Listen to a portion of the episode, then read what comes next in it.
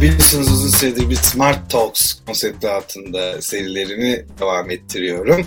Bu akşam da ayda bir devam edeceğim. Ee, benim için çok özel başka bir seriye başlıyorum. Ee, Smart Talks kitap serisine. Ve e, yine çok değerli bir konu ve sevgili dostum Orçun İrfan'la başlıyorum. Ee, Orçun e, Hacettepe Üniversitesi İngiliz Dili ve Edebiyatı mezunu. Sonrasında bir insan kaynakları yönetimi master'ı var. Siemens'te, Turkcell'de, Arçelik'te, Young Brands'te uzun yıllar çalıştı ve eğitim konusunda uzmanlığıyla destek oldu çalıştığı şirketlere.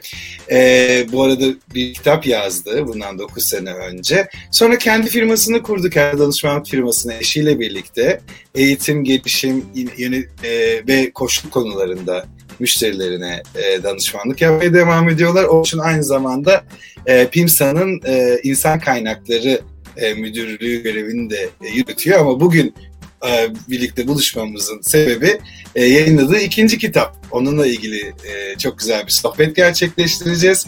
E, yaklaşık 20 saniye sonra başlıyoruz. Merhaba Orçun. Merhaba Bülent, nasılsın? Teşekkür ederim. İyiyim. Hoş geldin dostum. Hoş bulduk. Çok teşekkür ederim. Çok güzel bir şey burada olmak. Sağ olasın seriyi benimle açtığın için. Ben de davetimi kırmadan kabul ettiğin için çok teşekkür ediyorum. Orçun neden kitap diyormuşum? İlk böyle patlak bir soruyla başlıyormuşum.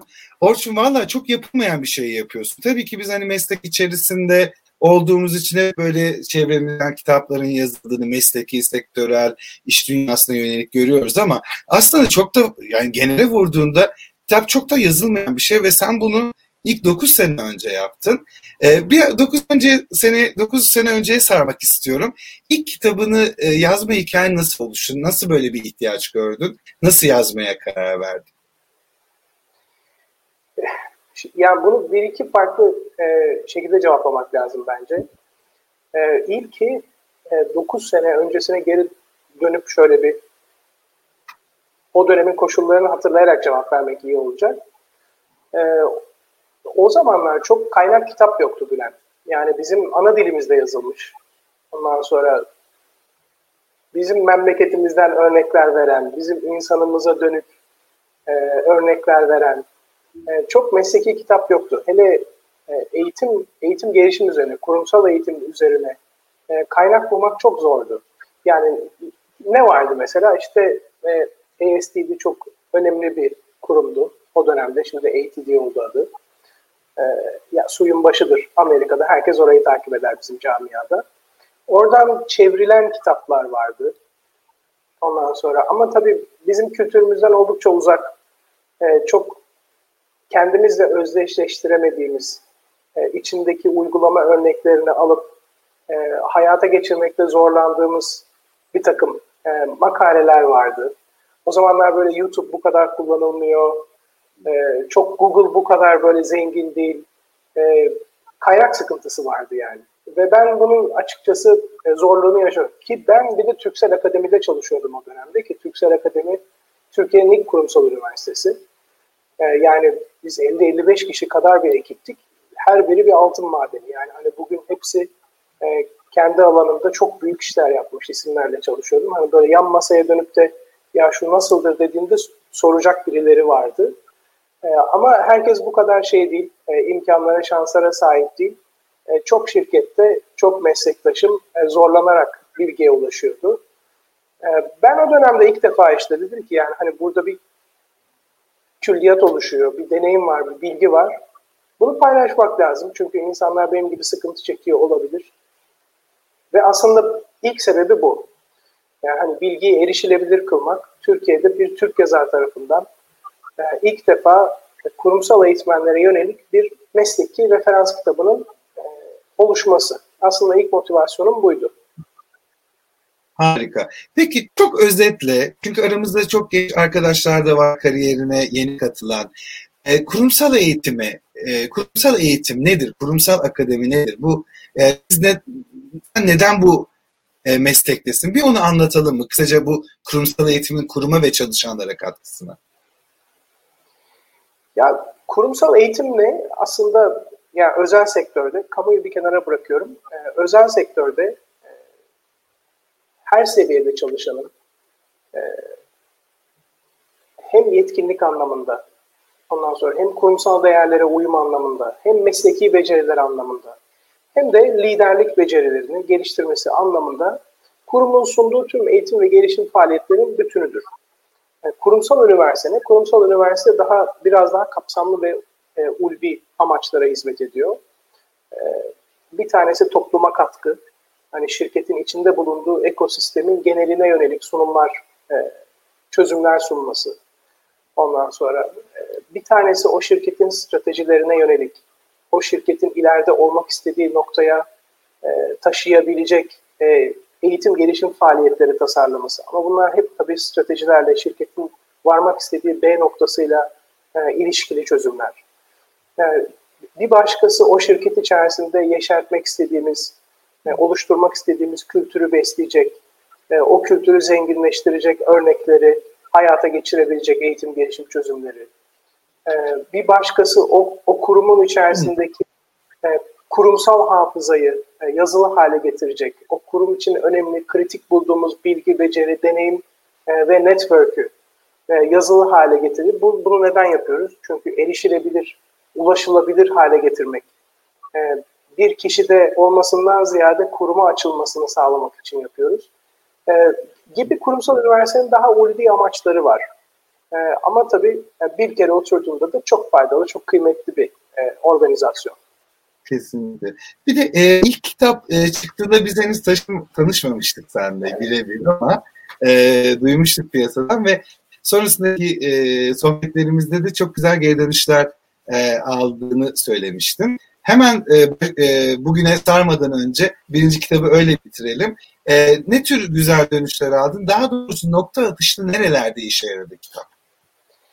Yani genelde hani hep geri dönüşler şu noktada oldu.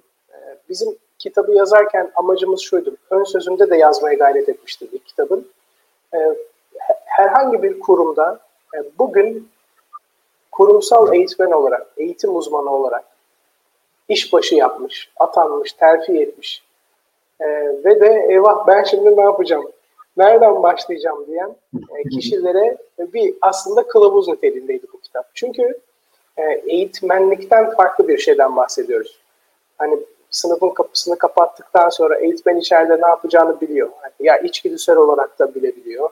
E, eğitimini almış da olabiliyor. Ama e, eğitim uzmanlığı farklı bir nokta. E, yani hani sorumlu olduğunuz hedef kitlenin e, hedeflerini gerçekleştirmesi, kültüre uyum sağlaması, e, lider olarak büyüyebilmesi, içindeki potansiyeli gerçekten açığa çıkartıp da kuruma faydalı hale getirebilmesi, pırıl pırıl parlayabilmesi için sizin bir sorumluluğunuz var. Ee, bir eğitim bütçeniz var, e, onları ölçümleyeceksiniz, tedarikçiler bulacaksınız, hayata geçireceksiniz. Şimdi burada hakikaten bugün işbaşı yapan arkadaşlar eğer bir yol göstericileri de yoksa e, ben şimdi ne yapacağım kaygısı yaşıyorlardı.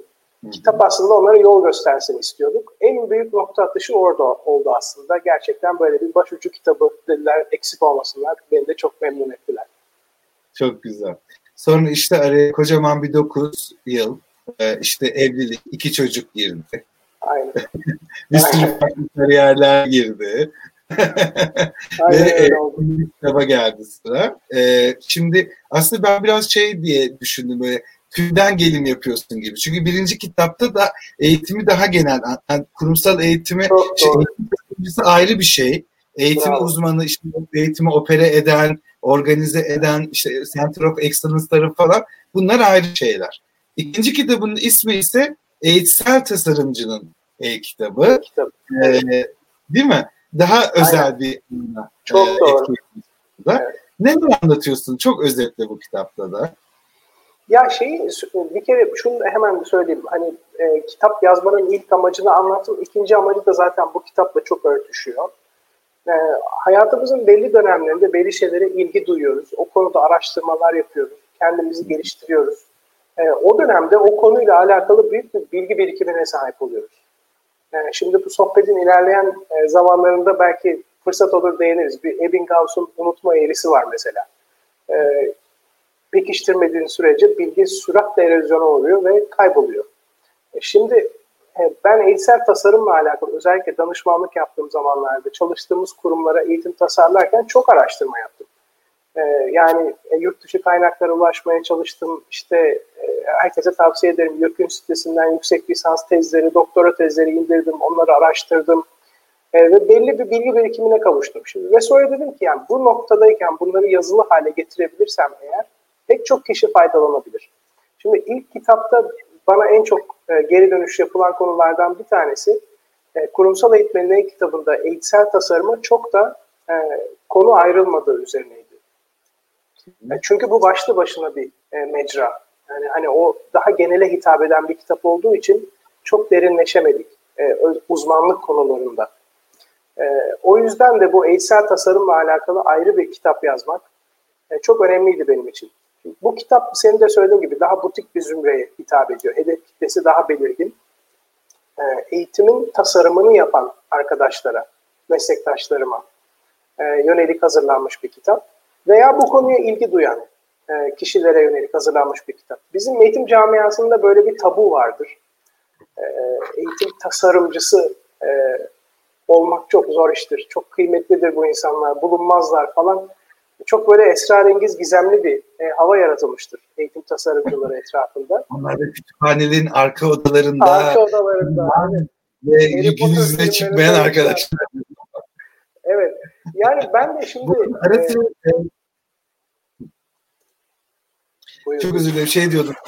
E, şey yapıyorum. Ekranda gözümü ayırıyorum. İkinci de ekrandan senin e, kitabına bakıyorum bahsettiğin yerlere. Hani saygısızlık olarak anlamasın. E, Estağfurullah. E, keyfine bak dostum. Bu Forgetting Curve kısmını direkt buldum kitabının. Tamam. Özür dilerim de kestim. Bazı arkadaşlar e, bu eğitim tasarımcısını çok yüce bir yere konum. Evet evet çok gizemli bir havaları vardır bu arkadaşların. E, yani benim e, taşıdığım misyonlardan bir tanesi yetkinliklerin, uzmanlıkların, becerilerin e, bir başkasına aktarılabilmesi üzerine kurulu olduğu için ben bu argümanı hiç kabul etmedim başından beri. Yani eğer bu bir yetkinlikse bunu birisi yapabiliyorsa bir başkası da yapabilir. Yani hep benim tezim buydu. E, ama neye ihtiyaç vardı? Nasıl yapılacağının gösterilmesi, bu kişilere e, ışık tutulması, yöntemlerin, metotların, kavramların aktarılması gerekliliğiydi. Ama bunu yapan bir yine ilk baştaki söyleme geri dönüyoruz. Maalesef bir kaynak yok. Türkçe olması bir yana e, ben e, İngilizce bir kaynakta bulamadım. Yani parça parça var elbette ama e, bizim bu eğitsel tasarımcının ney kitabında bir araya getirdiğimiz ki kadar derleyip toparlayan külliyatı, literatürden bahseden, gerçek yaşanmış deneyim örnekleri, pratiklerini anlatan hatta ve hatta sektörde şu anda tasarımdan para kazanan, meslek olarak bunu icra eden uzmanları da bir araya getirip onlardan da yaşanmış örnekler e, sunan bir kitap yoktu. Bu da dolayısıyla yine mesleki bir kitap olarak aslında yine bir Türk yazar tarafından yazılmış. E, önemli olduğunu düşünüyorum e, bu çalışmanın. Şu sebeple ben benden çok daha iyi yapanlar elbette çıkar ama bir kaynak sunabilmek adına iyi niyetli bir çalışma olarak değerlendirilmesi ne rica ediyorum. Kesinlikle. Ee, mükemmel iyinin düşmanıdır demişler. Ben de kitabı işte geçtiğimiz hafta okudum. Ee, uzmanlığım değil ama anlayabildiğim kadarıyla yorumlamaya çalıştım. Gerçekten bence mükemmele yakın bir kitap olmuş. Böyle Aydoslar canlı yayında birbirlerini yağlayıp ballıyor diye anlaşmasınlar ama neden olduğunu açıklayacağım. Çünkü biraz önce senin bahsettiğin gibi bu şekliyle Türkiye'de bir ilksin ama sen de konuştuğumuzda, sen de konuştuğumuzda ben de araştırdım. Sanırım bu metodoloji yöntemiyle dünyada da bir ilk. Dolayısıyla seni farklı dillerde de bu kitabı çevirmeye ve yayınlamaya cesaretlendirmek istiyorum dostum. Ee, neden farklı? Ee, benim için farkı şuydu. Ben dinlemeyi, uzun uzun teorik okumayı sevmeyen bir insanım. Benim için işte biraz böyle tam yetişkin eğitimcisinin böyle beni deney faresi olarak kullanabileceği bir insanım aslında. İşte Bülent neyden sıkılmaz falan deyip böyle. Ee, şimdi bu kitapta da şu var. Sen o kadar güzel teorik bilgi aktarmışsın ki bir, e mesela 70'li yıllarda, 90'lı yıllarda hala e, yazılmış ama hala geçerli çok değerli uzmanların, atalarımızın yazdığı bazı işte metodolojiler, yöntemler, yaklaşımlar bugüne e, bugün anlatırken bugüne de linklendirmişsin ve neden yazdığını da açıkça söylemişsin. E, aynı zamanda her bölüm mesela işte ilk e, bölüm eğitsel tasarım nedir anlatıyor, tasarım nedir anlatıyor. Hemen Sonra yöntemlere, giriyorsun falan. Her bölümde de şu anda sektörde bu konuyla ilgili e, derin uzmanlığı olan e, özel sektördeki yöneticiler, uzmanlarla röportajlar koymuşsun. Bravo. Evet. Nokta atışlık röportajlar yani sıkmayan direkt böyle 2-3 sayfa 2-3 sayfa. E, bence kitabın önemini arttıran, farklılığı yaratan tabii ki içindeki bilgi çok değerli ama sen zaten eğitsel tasarımı anlatırken kendin de o yöntemi uygulamışsın kitabında. Ve okuması zevkli bir kitap. Evet. Evet. Aynen. Bak çok güzel söyledin. Ee, ya benim aklıma gelmezdi muhtemelen bunu söylemek. Teşekkür ederim. E, bu kitap gerçekten de bunun da ön sözünde e, onu belirtmeye gayret ettik. E, bir eğitsel tasarım e, metodolojisiyle yazıldı. Dolayısıyla kitap içerisinde aktarmaya çalıştığımız yaklaşım ve yöntemler kullanılarak hazırlandı kitap. E, bu kitabın hazır aklıma gelmişken onu da söylememe müsaade edersen çok sevinirim. Bu kitabın eğitimi de var Bülent. Tamam. Yani biz, biz bu kitabın eğitimini de veriyoruz. Ee, yarım elma koçluk eğitim danışmanlık şapkası altında. Ee, iki günlük bir eğitim. Ee, bu eğitimin e, farklılaştığı nokta şu. E, öncelikle eğitsel tasarım nasıl yapılır bunu anlatıyoruz. E, sonrasında da işte özellikle iç eğitmen arkadaşlar gelirse eğer bu eğitime firmaları için e, o dönemde önemli başlıklar her neyse o başlıklardan yani bu arkadaşların kendilerine birer konu belirlemesini istiyoruz. Mesela örnek veriyorum. Yani sonuç odaklılık belki çok önemlidir şirket için o dönemde ve sürekli de dışarıdan, dış tedarikçiden satın alınıyordur. Ve bir verimlilik e, iç kaynakla bu eğitimi eğer hayata geçirmek istiyorlarsa bu eğitimde sonuç odaklılık eğitimini baştan sona sıfırdan nasıl tasarlayacaklar e, bunu öğretiyoruz. Eğitimin sonunda da işte mentorluk seanslarıyla e, takip ediyoruz eğitimi. E, eğitim çıktısı olarak da 50-55 sayfalık eğitmen kılavuzlarıyla dönüyor arkadaşlar e, şirketlerine. E, yani aslında eğitimin geri dönüşü, yatırımın geri dönüşü oldukça somut bir şekilde ortaya çıkıyor. Harika. Kitapta da belirttiğin gibi bu lisede liselerin hezeyanı vardır da vardır ya. İyi de bu gerçek hayatta ne işimize yarayacak o kurbağayı kesmek falan. Sen kurbağayı kesilmiş olarak, yarı kesilmiş olarak veriyorsun ekmeği yarı pişmiş aldığımız gibi onlar geri kalanını evde fırınlıyorlar yani. Değil mi? Bu arada şey evet, de evet, aynen. E, bu arada kitabın içeriğini de gösteriyorum çok kısa. E, sen konuşurken e, dikkatini dağıtmıyorumdur umarım. Arkadaşlar evet. ne olduğunu görsünüz diye.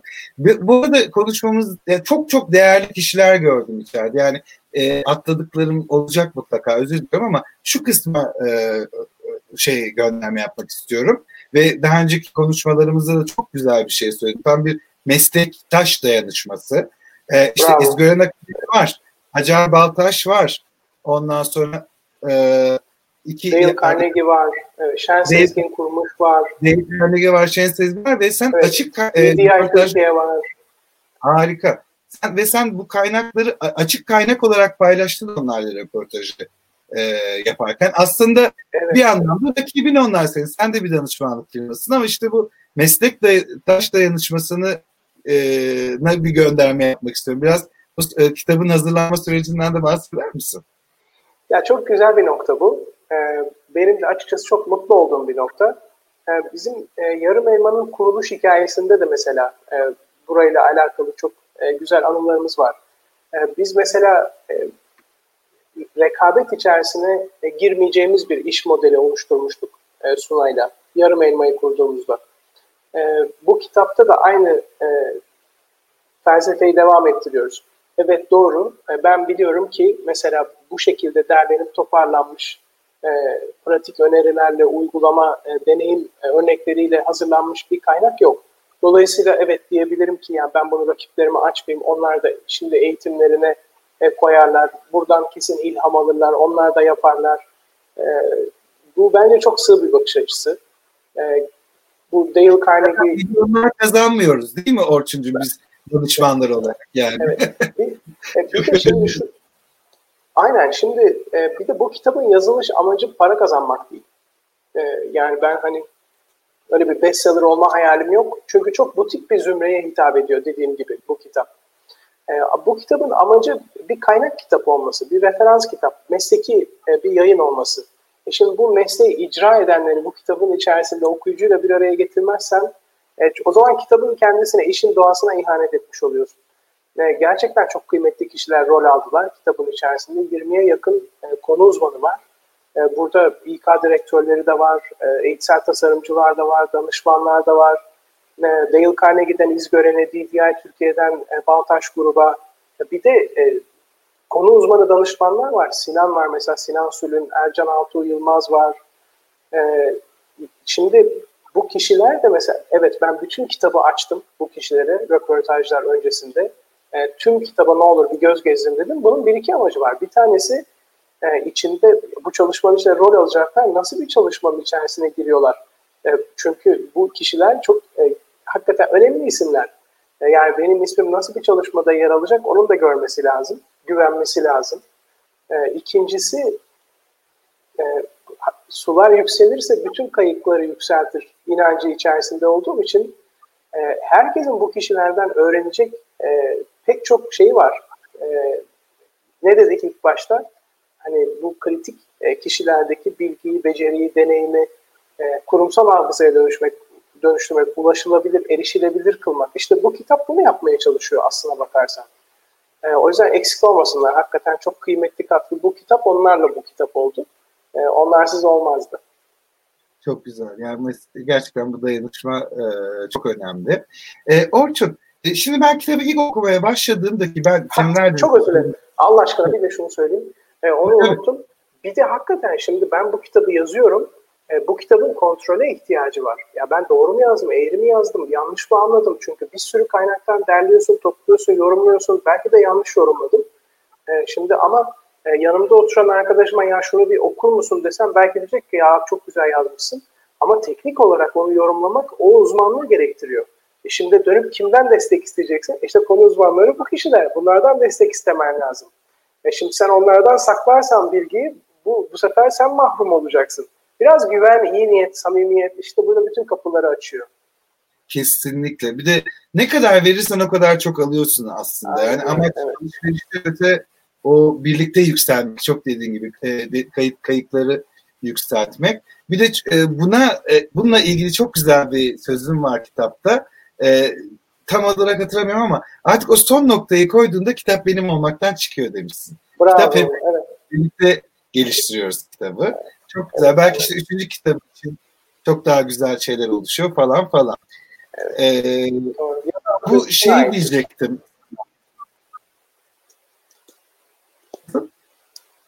Yazar okuyucusuna aittir diye bitiyor. Ee, çünkü işte kitap okuyucusuyla zenginleşecek. Kesinlikle, kesinlikle. Şimdi ben senelerdir insan kaynakları departmanının içinde çalıştım. Ee, gerçi her zaman eğitim konum olmadı ama eğitimi çok ucundan olması gerektiği kadar şey yaptım, uzmanlığım değil. Ama ben de kitabı okumaya başladığımda ilk hep kafam böyle sınıf eğitimine çalışıyor. Yani eğitim deyince bizim beyaz yakalılarda özellikle bu eski patron zihniyetinde e, açık konuda bir problem yaşıyoruz. O zaman bir sınıf eğitimi alalım havası doğmuştur. Ben de ilk okumaya başladım sonra ya diyorum ben hayır bu tek sadece sınıf eğitimi olamaz. Zaten hep düşündüğüm şeylerde iki, iki sayfa sonra beni ters köşe, köşe yapmışsın kitapta. Ah beni duydu Orçun diyordur. E, dolayısıyla aslında burada her türlü eğitim ve gelişim yönteminden bahsediyoruz değil mi kitapta? Evet çok doğru. Ee, evet gerçekten de eğitim deyince önce aklımıza sınıf içi eğitim geliyor. Ee, yani çok e, Doğrusunu istersen genel olarak kitapla sınıf içi eğitimleri baz alarak hazırlandı. Çünkü e, şimdi bu 2017'nin e, TEGEP e, sektör araştırma raporunun sonuçlarını da paylaştım mesela kitap içerisinde. E, EITD'nin ay dönem e, rapor sonuçlarını paylaştım. E, orada da mesela yıl içerisinde e, bütün e, özel sektörün eğitim gelişim yatırımı %82 sınıf içi eğitimlere yönelik olmuş. E, 2019'da ben çok farklı bir sonuç çıktığını düşünmüyorum. 2020 pandemi sebebiyle tabii çok farklı sonuçlar ortaya çıkacaktır ama e, Türk insanı o. Bir tek Türk insanı da değil yani. Hani genel olarak sınıf içi eğitimini seviyoruz ve oraya bir eğilimimiz var. Ama e, eğitsel tasarım e, sınıf içi eğitimine yönelik e, kısıtlı bir bakış açısı değil. E, bu kitap içerisinde de e, Mavi Yaka'nın fabrika ortamında, e, üretim tesislerinde, hat başında böyle bir 5 dakika e, mesai başlangıcı bir araya gelip bir e, Kaizen çemberi yapması, e, işte bir seminer, bir çalıştay, bir odak grup çalışması, hatta bu işte e, pandemi döneminde çokça e, karşılaştığımız dijital eğitimler, e, uzaktan eğitimler bunların hepsine yönelik e, kitap içerisinde göndermeler var. Hatta özellikle e, Danone'da çalışan e, dijital eğitim e, yöneticisi Melih, sevgili dostum, e, canım meslektaşım çok güzel e, bir röportaj paylaştı. Özellikle oranın okunmasını e, çok öneririm. E, Sinan Hakeza e, hikayeleştirme alanında çok güzel paylaşımlar yaptı. E, Altu oyun tabanlı öğrenmede çok güzel paylaşımlar yaptı. Bunlar mesela çok ilgisini çekecektir gerçekten okuyucuların. E, bu hikayeleştirme ve gamification zaten çok trendi bu sıralar. Özellikle bu pandemiden dolayı. Bir de galiba kuşağın e, dinamiklerine de çok uyuyor. E, buraya da gelin mesela. Şimdi kitapta aslında yetişkin eğitim tarafını anlatıyorsun. Andragoji dediğimiz kısmı. Bravo. Sağ, yeni bir terim kattım. Bunu havalı havalı sağda, sağda solda kullanırım. Bir de işte pedagoji kısmı var. Şimdi evet. sanki, sanki şeyi e, hissettim ben. Böyle bir 30 sene önce yani bu tamamen benim e, dahilce fikrim de olabilir ama onun uzmanına soralım. 20-30 sene önce pedagoji ile andragoji daha keskin ayrıymış birbirinden ama sanki yöntemler yaklaşıyor mu birbirine? Yani yetişkin eğitimi ile çocuk eğitimi arasındaki çizgiler biraz e, inceliyor mu? Gel, ya bu, bu, bunun cevabını ben şöyle verebilirim. Yani ben tabii bir toplum bilimci değilim, sosyolog da değilim, e, eğitim pedagog da değilim. E, ben şu açıdan yaklaşabilirim. E, maalesef e, eğitimlerde e, eğitmen arkadaşların yaklaşımı e, çoğu zaman e, pedagoji ve andragoji e, bakış açılarından e, baktığımızda çok farklılaşmıyor. Yani e, şimdi tabii kitabı okumayan arkadaşlar belki yabancı olabilir bu sohbeti ama e, andragoji işte Malcolm Knowles diye çok ünlü bir bir figür var. Bu yetişkin eğitimini andragoji terimini de ortaya çıkartan. E, işte evet bu 1970 70'lerde söylemiş yani ama senin de söylediğin gibi yani bunlar böyle hakikaten seneler seneler öncesinde söylenmiş ve eskimeyen ve güncelliğini yitirmeyen e, çok somut bilgiler e, hala da devam ediyorlar e, güncel kalmaya. E, ne diyor Nolson? İşte birkaç tane çok temel prensibi var. Yetişkin diyor, e, dahil olmak ister, eşitler olarak konumlanmak ister eğitmende. Yani karşısına böyle hazır bir yemek sunulmasından ziyade kendi fikrinin de alınmasını ister. E, deneyim çok önemlidir yetişkin için. Çünkü bir deneyim kütüphanesi var. Yaşadığı bir sürü deneyim var. O deneyimlerle ilişkilendirmek ister yeni öğrendiği bilgileri. E, bir soruna çözüm getirsin. E, içinde bulunduğu zorluklarla alakalı olsun öğrendiği şeyler ister. Şimdi mesela pedagojide böyle bir durum yok. Çünkü çocuğun o kadar büyük bir deneyim kütüphanesi yok. Dolayısıyla sunulan her şeyi e, kabul e, durumu var. E, bir soruna çözüm getirmesini beklemiyor. Çünkü hayatında o kadar büyük bir sorun yok. Sınavları varsaymazsak. E, e, dahil olmasını gerektirecek bir durum yok. E, çünkü kendi fikrinin alınması e, çok önemli değil. E, farklı e, dertleri, tasaları var. Şimdi buralarda çok temel ayrılıyor aslında pedagoji ve andragoji. Ama buralara gelmeden Bülent, yani e, biz mesela kitapta farklı yerlerde de bunu ipuçlarında, e, pratik önerilerde söylüyoruz. E, bir eğitimde, e, bugün özel sektörde yapılan bir eğitimde eğer katılımcılardan birisi ki bu böyle kelli felli yönetici arkadaşlardan bir tanesi de olabilir. Elini kaldırıp da hocam ben bir tuvalete gidebilir miyim diye izin istiyorsa mesela orada hakikaten androlojik yaklaşım yok demektir. Şimdi e, ne bileyim yetişkin eğitimi e, felsefesiyle yaklaşırsak eğer eğitmen arkadaş çıkıp da arkadaşlar telefonlarınızı kısabilir misiniz?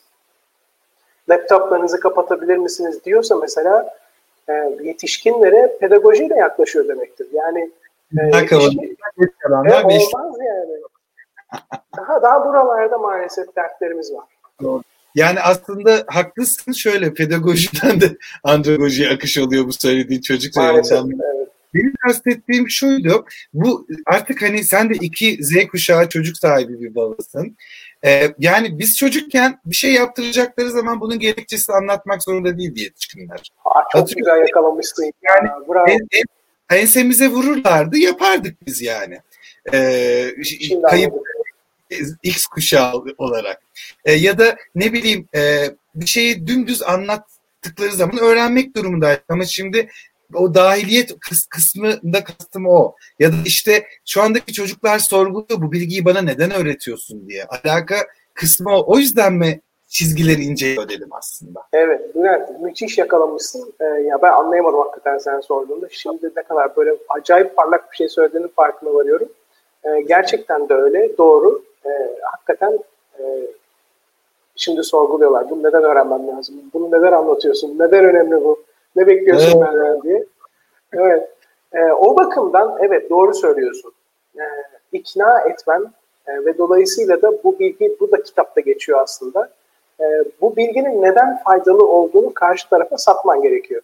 Yani eğitim açılışlarında eğitmen bir nevi satış sunumu da yapar. Hani bir ürünü satmaz ama e, bu eğitimin daha doğrusu diğer yapmak istediği şeylerden ayrı kaldığı zaman da katılımcının elde edeceği faydayı satar e, diye e, belirtmiştik.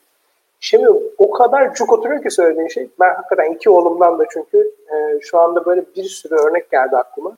E, evet doğru söylüyorsun. Bu anlamda gerçekten iki dünya yaklaşıyor. Doğrudur. Şimdi e, şöyle bir son beş dakikamıza girdik. Biraz süremizi açtık ama çok güzel bir, bir de teknik bir konuyu da e, anlaşılabilecek keyiflik, e, keyiflilikte anlatıyoruz. E, bu yine ben ekranı yansıtacağım.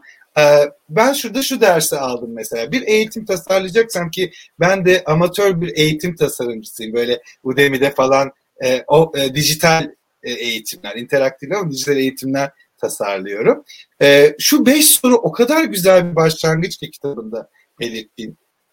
Peter Drucker'ın yani ne, ne vaat ediyorsun? Kime sesleniyorsun? Müşteri senden ne bekliyor? Hadi sen seslendin de müşterinin ne beklediğini biliyor musun? Ortaya koyduğun hizmetin yani sonucu ne olacak bunun?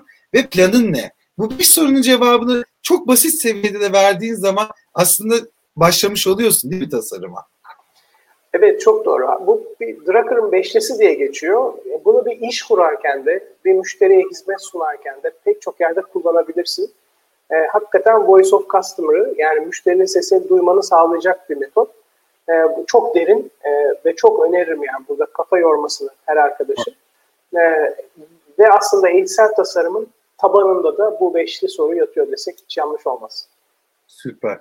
Şöyle hızlı hızlı geçiyorum bazı kısımları kitapların. Ee, işte çok alakasız olacak ama bunu vallahi yapmak istiyorum. Şimdi çok şomen arkadaşlar var ya eğitim dünyasında. Ay o kadar güzel yakalamışsın. Ha olursun ya böyle. Ee, harbiden yani bir eğitimin bir demin ki söylediğim sorulara cevap veriyor olması lazım. Sadece başlangıç için bir sürü şeyin yanı sıra ama ben öyle spontane anlatırım, çıkarır şovumu yaparım tarzı eğitmen de çok piyasada.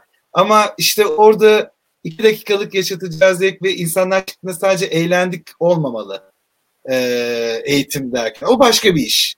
Showmanlik, stand-up evet. gösterisi başka bir iş. Buna evet, vurgu yap. Evet, çok doğru. Gerçekten eğitsel tasarımın bir amacı vardır. Bir amaca yönelik olarak tasarlanmış, ilişkilendirilmiş, birbiriyle bağlantılı, yapılandırılmış bir deneyimdir.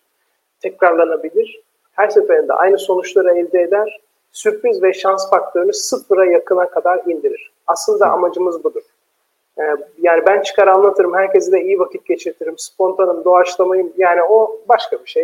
Ee, ama eğitim başka bir şey. Programı diyebilirsin. Ne bileyim, e, webinar bile diyebilirsin yani ama e, ki Orçuncuğum biz bu sohbet programını e, planlarken bile ne kadar hazırlık yaptık değil mi? Evet. E, konuşuruz, bunu yaparız falan. Ki evet. sen tatmin yaptığımız hazırlıklar ama ben tamam Orçun bu kadar yeterli diyor. Ben stres oldum aynen. ya Orçun o kadar ya deva, o kadar tatlı bir adam ki yani bunu söyleyeceğim. Rahatsız olursan keseriz sonra sohbette. Evet, ee, kadar te, e, bu kadar tecrübeli ama bu kadar da mütevazı bir adam olamaz. Yani şey diyor. Dostum ya kitaptaki kitaptan bir yerden soru gelirse ben hatırlayamazsam ters köşe olursam ya ne olacak 180 180 sayfalık kitap her şeyi hatırlamam mümkün değil. Yani ben dünyayı unutuyorum. Sağ ol yani bu tevazunda kurduğun için. Sonra bu slayttan bahsettik. Ee, çok güzel bir nokta yetişkin öğrenmede farklı öğrenme stilleri var değil mi Orçun? Çok kısa bu evet, slayttan bahsetmek istiyor musun? Evet, ya bu Neil Fleming'in e, VARK modeli e, sınıf içerisindeki herkesin aynı şekilde öğrendiğini varsaymamak gerekiyor. Kimisi işitsel öğreniyor, kimisi daha görsel öğreniyor, kimisi kinestetik e, beden hareketleriyle yerinde duramaz, daha enerjiktir, kalkar, e, hareket etmek ister.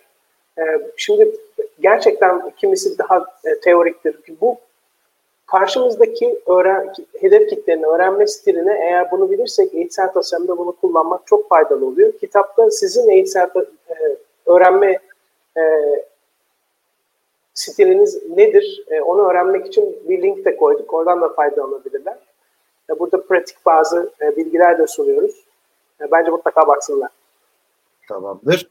Ee, bugün bir bilgisayarında yavaşlama o yüzden donuyor bazen ama e, ekrana gelmesi de son galiba son bir iki slaytımdan biriydi seçtiğim.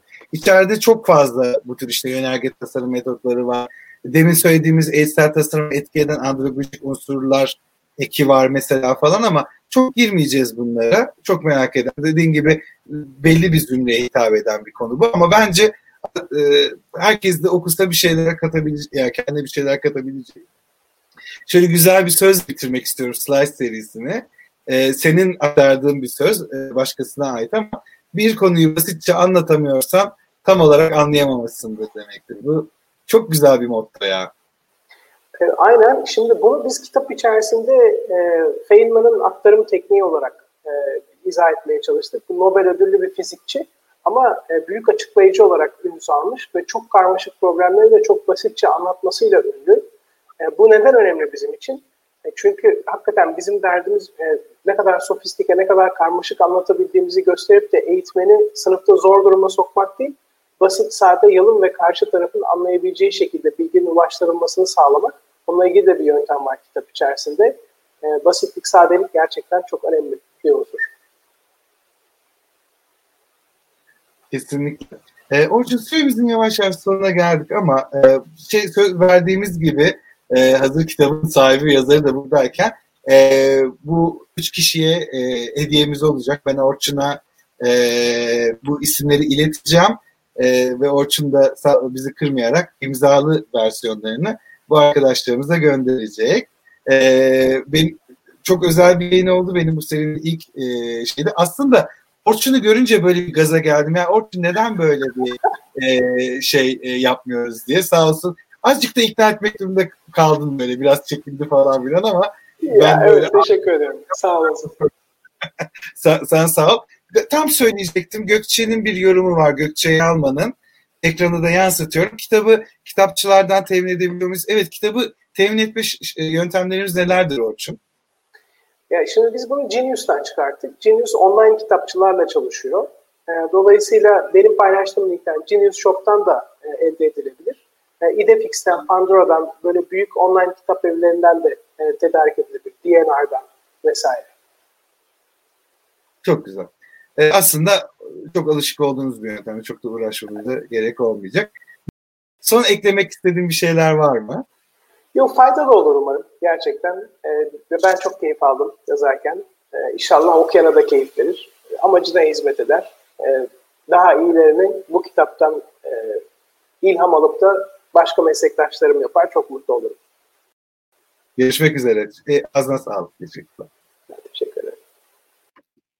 Evet, e, Smart Talk serimiz 8 aydır sürüyor ama kitap e, konseptinde ilk bölümümüzdü. Çok da güzel bir sohbet oldu. Çok keyifli, öğretici, ilham verici. E, Orçun'a tekrar çok teşekkür ediyorum. E, dediğim gibi Orçun'un e, kitabı, son kitabını, Eğitsel Tasarımcı'nın e-kitabını 3 kişiye e, hediye ediyoruz. E, onları da takip edeceğiz. Onun dışında yayınlanmasını daha doğrusu e, görmek görmek istediğiniz kişileri, yazarları bana yazarsanız çok çok teşekkür ediyorum. Ee, çok te- e, çok memnun olurum. Çok çok teşekkür ederim katılımınız için. O zaman çarşamba günü görüşmek üzere diyelim.